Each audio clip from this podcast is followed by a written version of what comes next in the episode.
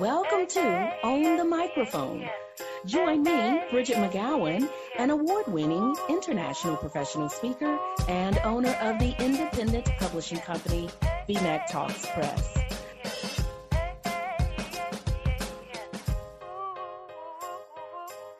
Hey there, everybody. Welcome to today's episode of Own the Microphone. Bridgett McGowen here. And today I have with me Vladimir Adonis. Vladimir, welcome to the show.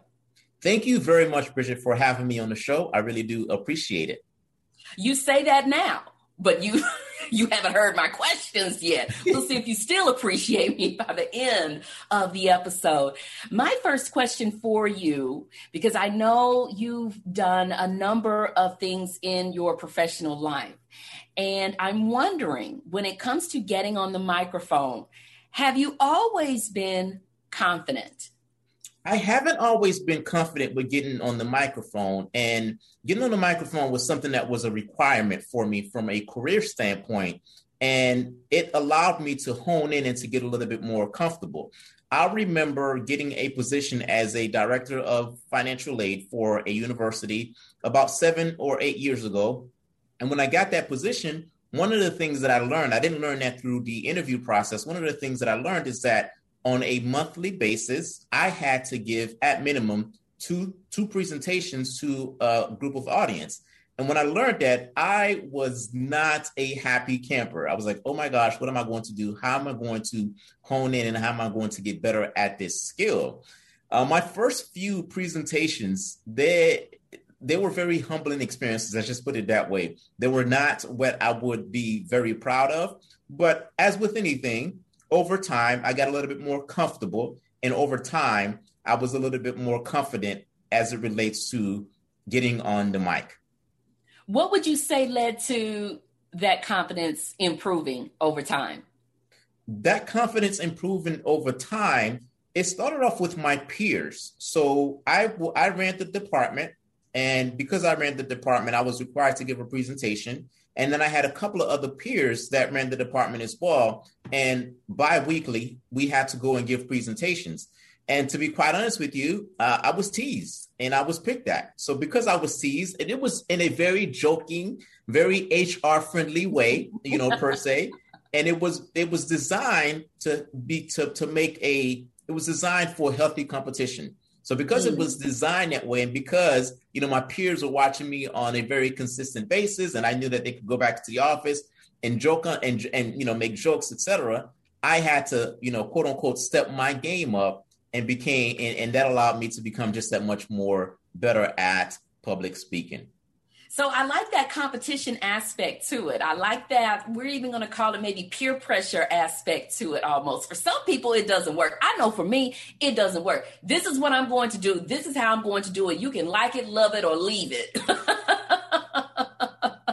but for some people, that that healthy competition, if you will, that healthy nudging from others can really make a difference. So you indicated that maybe around 2014 or so, you were in this college executive role, but you decided to make a true impact that in order to make this true impact, I should say, that you had to go into entrepreneurship.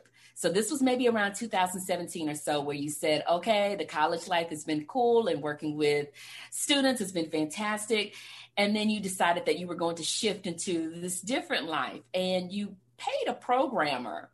Remember you telling me about this in another conversation. A lot, a lot of money. Okay, people, like five figures here, close to $30,000 to custom build this dating and dancing website.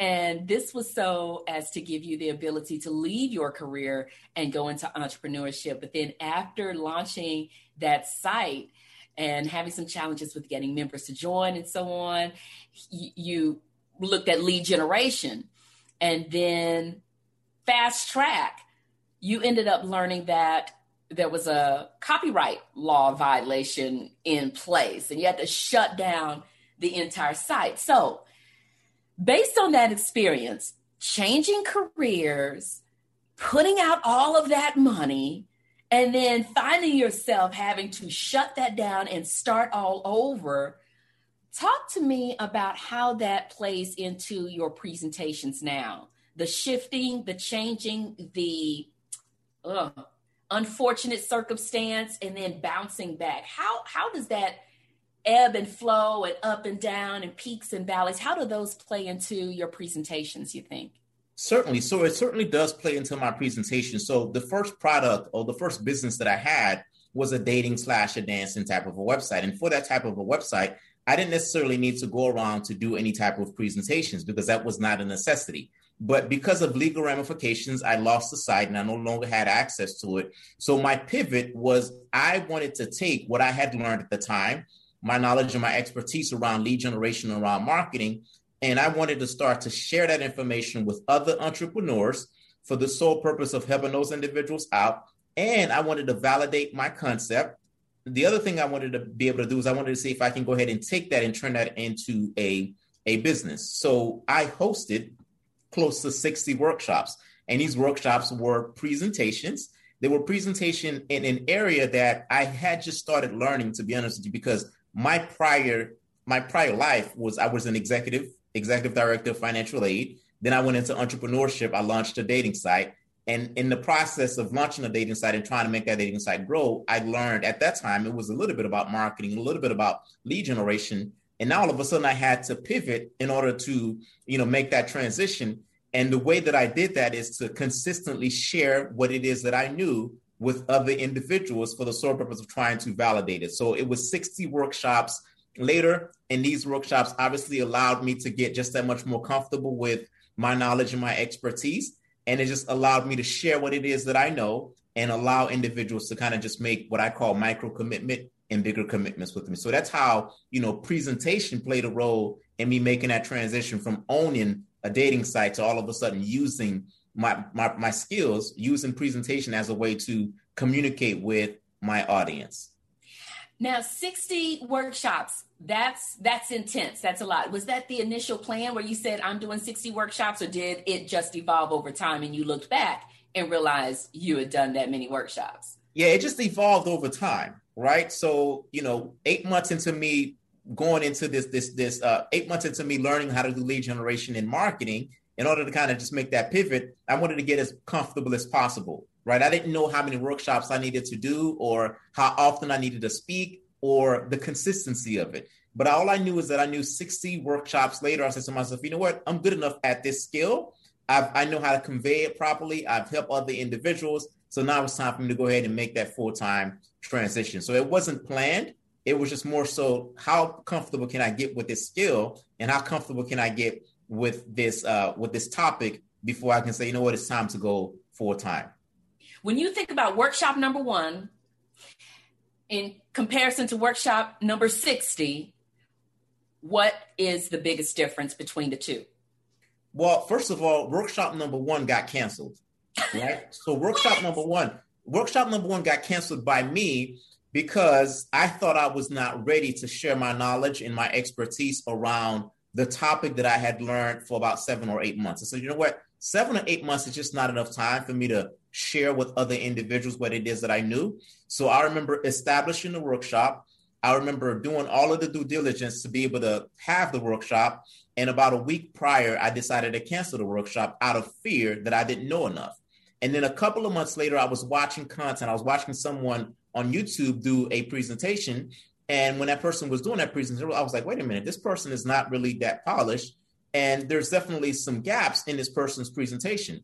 So that person motivated and, expi- and inspired message. Know, if this individual can do it, then there's no reason as to why I shouldn't be able to do it. So that motivated me, and that made me go and go back and say, you know what, I'm going to do my first presentation. I'm going to do my first workshop in this um, in this new skill. So I decided to do my first workshop. I only had three people that came to my first workshop. The good news is that all three of those individuals got a lot of um, you know a lot of benefits from coming to that workshop. They gave me reviews and from there it was um, you know it was history as some may say. You made me think about something that i share with girlfriends all the time who are thinking about stepping out doing something. They're thinking about trying something new. They're thinking about switching things up. And they have this fear. They have this hesitation. When you said you were watching some people on YouTube and you saw this one particular person and you said, my goodness, this person doesn't even have his or her act all the way together, but is on YouTube making a presentation. I know I can do this. There were gaps. I know I can do this. I, I can probably do even better than this. I want listeners to think about this. And this is what I tell the girlfriends and you know, guy friends too, but it's mostly girlfriends who come to me and I have to tell them this. Know this there are people out there doing what you want to do, doing what you're thinking about doing, and they are doing a mediocre job at it and do not plan on improving. You are going to blow it out of the water so if you have folks out there who are not even putting all of their heart, not even put all putting all of their soul, not even putting all of their passion into it, doing what you aspire to do, the least you can do is give it a go. Because I guarantee you, you are going to shine. But it cannot happen if you sit there and you think about what if? Well, maybe. Well, it's already been done. Well, it's already been said. Yeah, yeah, yeah, yeah, yeah. But it's not been said like you would say it. It's not been done the way you would do it. So you reminded me of that talking about that person that you saw on YouTube. So, yeah, you know, certainly it's it's it's the fear and it's the, you know, hey, what will people say? How will I be judged? And it's all of those things that goes on in our mind that kind of just keeps us from taking that next step and sometimes keeping us from, you know, becoming just that much better at our craft. How do you get past that fear, that nervousness of being judged, of being or having the spotlight on you?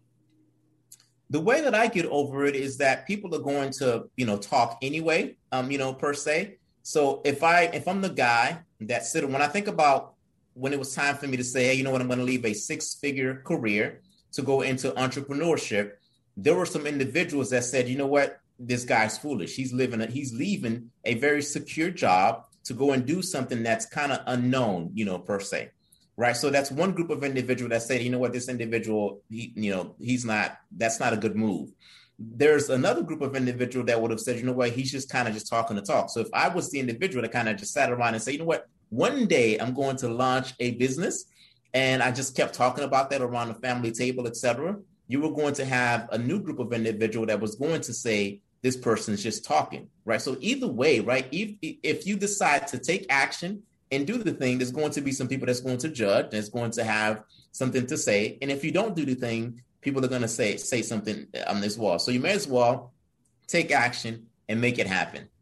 Mm, take action and make it happen. Couldn't have said it better myself. Now, you're going to get a chance to ask me a question in a little bit. So prepare for that. certainly, certainly. prepare for that. I want to ask you what is the number one topic? I know you speak on marketing, you coach uh, people on you know, stellar marketing practices. What is, let's say, the number one question you are often asked that you answer in your presentations? Yo, certainly. So one of the number one things I am usually asked is I'm usually asked around how to generate more leads and how to grow an audience. And the way that I generate that, the way that I answer that in my presentations is I answer that by a four-step micro commitment strategy that I usually speak on.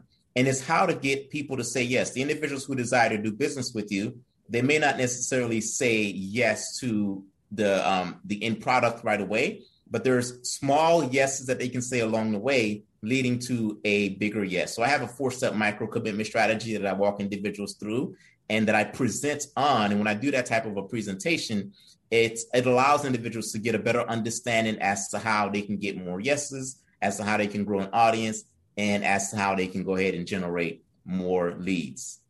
Okay.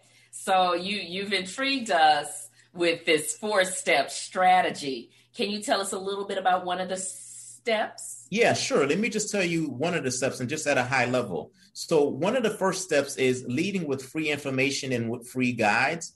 And essentially, the reason why I embraced that is that when I first started to promote and market my dating site, I was trying to promote and market it on Facebook, and Facebook told me no at the time because I was promoting and marketing a dating site, and they, they did not accept that back in 2015, 2016. So I had to go and create a guide and or resource around the type of individuals that I wanted to attract to me. And when I created that free guide and I created that free resource, Facebook then told me yes, and I was able to acquire leads at a much cheaper price. So that's the first step is to create free guide and create free resources because people will definitely say yes to that. Which leads me to the question that I wanted to ask you around, you know, misconceptions because I know that people always have misconceptions. Like if I am not familiar with the topic or with an if, if I'm not comfortable with a certain area of expertise, I always have certain misconception.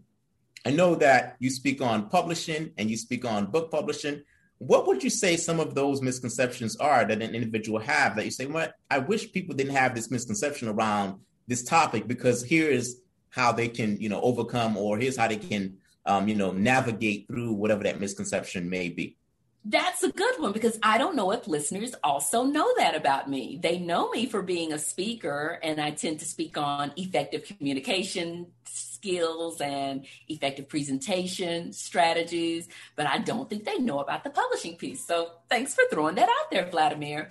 So, one of the biggest misconceptions, or probably one of the questions that I have to answer most often, is should you pay to get published? And the answer is it depends. Because there are three, pretty much three different types of publishing companies for the most part. So they are the traditional publishing companies, and those are the ones that we're accustomed to seeing in our big box stores. And those are the ones that tend to publish your celebrities and your big names and the people who have large followings. And those publishing companies don't require any upfront investment from the authors because they believe that there is a market for that person's content just by the fact that this is the person who's wanting to put a book out. If Oprah strolls up to a publishing company and says, right, and says, hey, I want to publish a book, oh, there's no question, let's do this. Now, there's also what's called self publishing, or uh, yeah, it's the self publishing route. And with the self publishing route, you will have some publishing companies that uh, work on that model where you pay them a fee and then they take care of everything for you. Those are also called hybrid publishing companies, depending on exactly how the royalties look and how much of a role that you play in participating in the final product of your book. So, with self publishing, where you just do it yourself, you're the one who finds all of the editors and the graphic designers and the typesetters. You do everything. So, that's self publishing.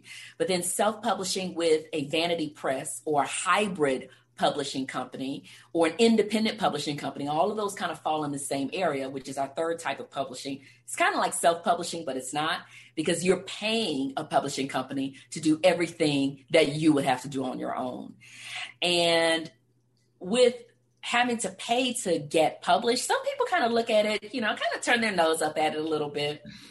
but here's the thing if you do not fall into one of those categories the celebrity, the big name, the huge following if you don't fall into one of those categories, the likelihood of getting picked up by a traditional publishing company can be pretty low. And it can be a very long process.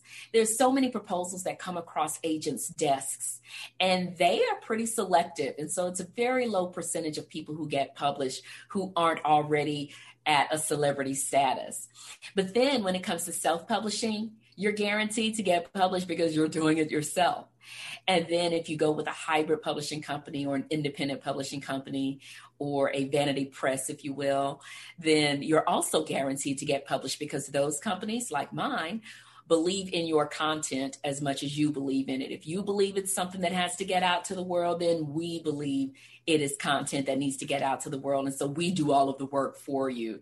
That's a fantastic question. So yeah, I'm often asked asked should you pay for publishing? And it just depends. It depends on what your goal is. And it depends on the money that you have your finances and how much time you want to devote to this. And so i could go on down the list. And yeah if anybody's interested i could certainly point you to our blog that discusses all of these areas in far more depth and help you understand which one you should select. So yeah thanks for that question No problem. And certainly when I think about just one piece of the going with the independent company to help you, I think about just checks and balances, right? And I think about overwhelm. So when you say, hey, individual's going to go and try to do it themselves, there's just so many different things that could go wrong and so many different things that an individual doesn't know. So if I can have someone that kind of just holds my hand throughout the process and ensures that from a checks and balance standpoint, everything is done, to me, that sounds ideal. Right. It just it depends on the person, right? If you're if you say to yourself, I could go the self-publishing route where I essentially become a publishing expert and I figure all of this out myself. If you want to do that, then absolutely. But if you want to be free to do what you love to do, and if your thing is accounting, if your thing is marketing, if your thing is medicine, and you want to be free to do that, then you just hand it off to an independent publishing company to take care of it for you. But it really depends on dollars and cents and just how much time and interest and commitment you have to this process uh, versus just handing it over to somebody. Got it. Makes sense. Yeah, yeah, that's a good question. No one's ever asked me anything about publishing. Now, tell me about a time when you had the most dynamic presentation ever. What happened? Like, this is a presentation you just cannot forget about. And if you could just copy paste and do it over and over and over again, and maybe you do, you would. What presentation was that, and what made it so memorable? One that you just cannot let go of. Certainly. So I would say that presentation was a presentation that I had the honor to do at a graduation, um, you know, ceremony, and the graduation had some individuals that had graduated from my former high school, and it had some individuals that were kind of like were like me in the sense that some of those individuals had the majority, I would say at the time, had migrated from a different parents, had migrated from a different country, and they had came to this country and they went through the process of becoming um, you know, becoming residents. And not only did they become residents, they also became, um, you know, citizens, some of them, and they gone through the process and became, um, you know, became a college graduate. And I had the opportunity to, to share my journey, um, you know, as well with those individuals compared to their journey. There were just a lot of similarities, right? I had I migrated here from a different country. When my mom came here to the states, we grew up in a one bedroom apartment and we had seven people living there. And i brought and i talked about the fact that i said to myself i want to do better for my family. I worked hard i went to school graduated. So my story was just very similar to their story. And the the type of applaud that i got doing and the type of accolades that i got after the presentation itself that is a presentation that sits with me still today. And i would say that's definitely something that um that i always um that will always stay with me as I listen to you throughout our conversation, the word credibility just keeps coming back to me. How it feels like everything that you do and every step that you take is in furtherance of establishing your credibility. Getting booked to speak at that graduation ceremony didn't just happen overnight. It didn't just land in your lap. It just wasn't by happenstance, but you had created for yourself credibility where people are talking about you in the kinds of terms you want them talking about you, even if you are not in the room.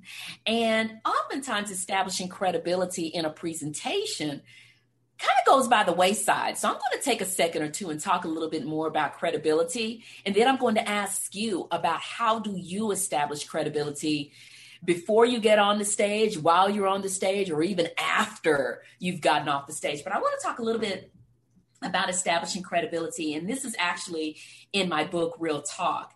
But it just kept coming up, just kept coming up every single time you would tell us a story about something. So Time is a person's precious, most precious commodity, hands down. And busy professionals, they need to know how their time is going to be spent. And so, one of the ways to make sure they know how their time is going to be spent and to establish your credibility is to make sure you're introducing yourself the right way. Because you may have people in your audience who have never heard of you before, may never see you again, but you want to leave that lasting impression. And how you introduce yourself can make all the difference. Now, there are a couple of parts to moving your audience toward a reaction of, okay, this person has my attention. This person means business. This person is for real. Let me see what he or she is talking about. That's establishing credibility. And there are a couple of pieces to making that happen. But one of those pieces is how you establish your credibility and how you introduce yourself. And oftentimes people make the mistake of having people read these long bios or going up there and talking about themselves ad nauseum. That's not it. Even if somebody delivers an introduction of you before handing you the microphone, still introduce yourself in your own words. And this is how you do it. You throw out all of the usual stuff. Okay. Usually people start with, My name is so and so, and I am an accountant. No, my name is so and so, and what I do is. So, oftentimes when you hear me present, you'll hear me say, My name is Bridgett McGowen, and I help professionals be the most engaging, dynamic, incredible communicators ever. That's how I introduce myself. In case you have no clue what it is I do, and this makes you lean in, this establishes my credibility as somebody who is worth listening to. So, going forward, everybody, when you make your presentations and you dive into the content, immediately get their attention, immediately draw them in, and then tell them your name and what it is you do, not a job title. That is one piece to establishing your credibility. If you want the other pieces, get the book, Real Talk. so, Vladimir, what do you do either before presentation, during the presentation, or after to make sure that you're always establishing yourself as a credible professional?